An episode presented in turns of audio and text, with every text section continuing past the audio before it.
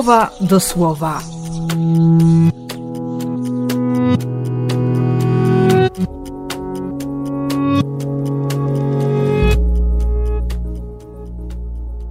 Dwudziesty piąty maja, czwartek.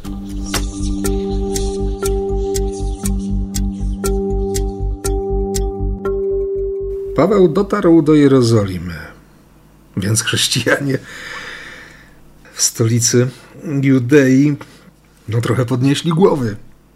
Przecież wszyscy wiedzieli, kim jest Paweł.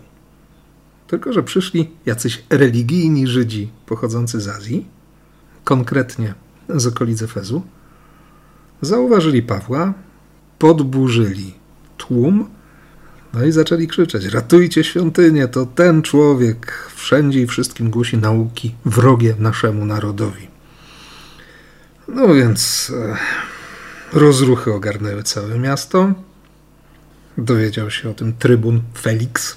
No i chyba nie był szczęśliwy z tego powodu, choć jego imię wskazywałoby na to, że jest szczęściarzem.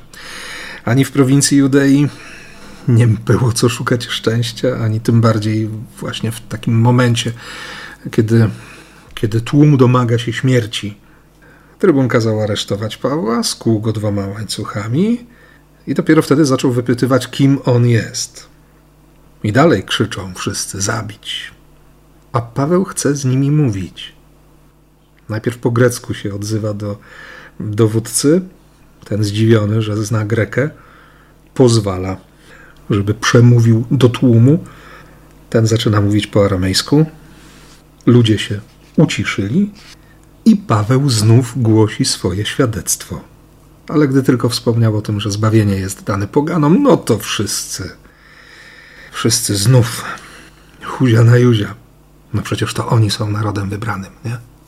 Dowódca kohorty zareagował normalnie, czyli kazał wprowadzić Pawła do środka, wydał rozkaz wychłostania go, żeby się dowiedzieć, o co właściwie chodzi.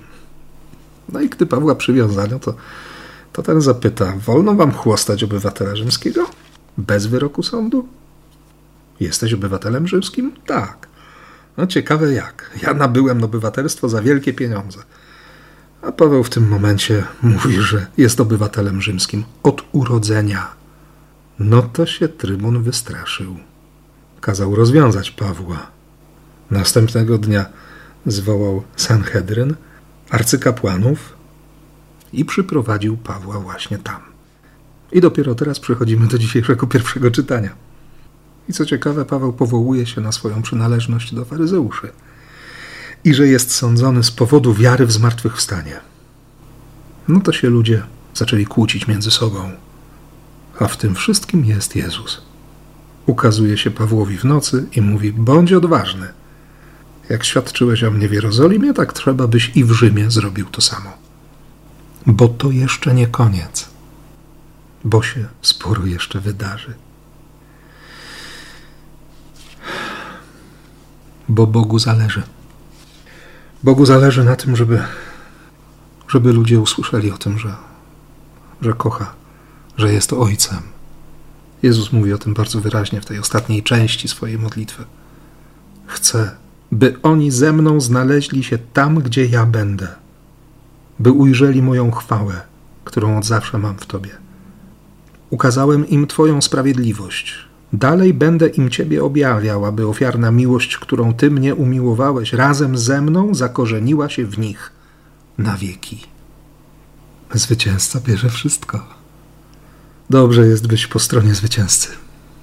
Obyśmy nigdy nie zapomnieli o tym, że, że to właśnie On zwyciężył świat, że On jest Bogiem, że jest Ojcem, że można mieć z Nim taką bliskość że można mu tak ufać, że można tak kochać.